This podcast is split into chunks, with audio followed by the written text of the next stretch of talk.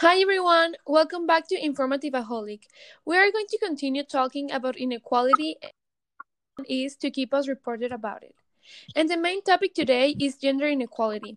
As you remember, the last episode we gave you a little introduction to the topic and we asked you to give us your doubts in the comment below so we can ask Alexia about it. Yes, gender, gender inequality has been affecting all genders in the past and still affects people in the present. So I will give you a little introduction to the topic. Well, since prehistoric times, the men were were the ones hunting and doing all the hard work and bring um, bringing back dinner for their wife, while she looked after the children's cook and clean. The wife the wife work was much easier. So since the times women have been seen with fragility and less capable for hard work. Yes, all that Janet said was right. And here's Alexia, our, our specter expert for inequality, to talk us a little more deeper about gender inequality. Hi, Alexia. Welcome back to Informative Aholic, and thanks for being our special guest today. Hi, thank you for inviting me. My name is Alexia, and I'm here to talk about gender inequality. So tell me, Janet, what do you think is gender inequality? Um, I think it is more like when they have very not noticeable preference for a gender. So we read at your doubts about this controversial topic, and we are going to read it and talk about it in next episode. How interesting is all you just said. We will be back in a moment with a lot of surprises for you in this podcast. Enjoy it. Hi everyone, we are back to your doubts. To start, Alexia, what do you think is the principal problem in a job if there exists gender inequality?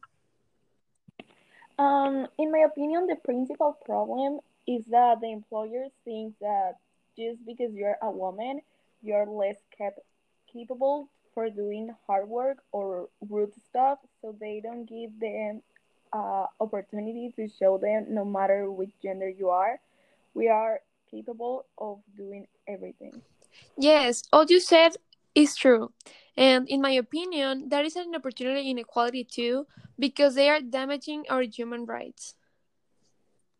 Yes, as we said in the past chapter, opportunity inequality is when the society don't have access to the same opportunities. Here's another question for our listeners. Why is gender inequality so important? But before you answer us, Alexia, I want to listen up by Janet. Well, if I am not wrong, gender equality is important because it is linked to sustainable develop- development and it is vital to the realization of human rights for all.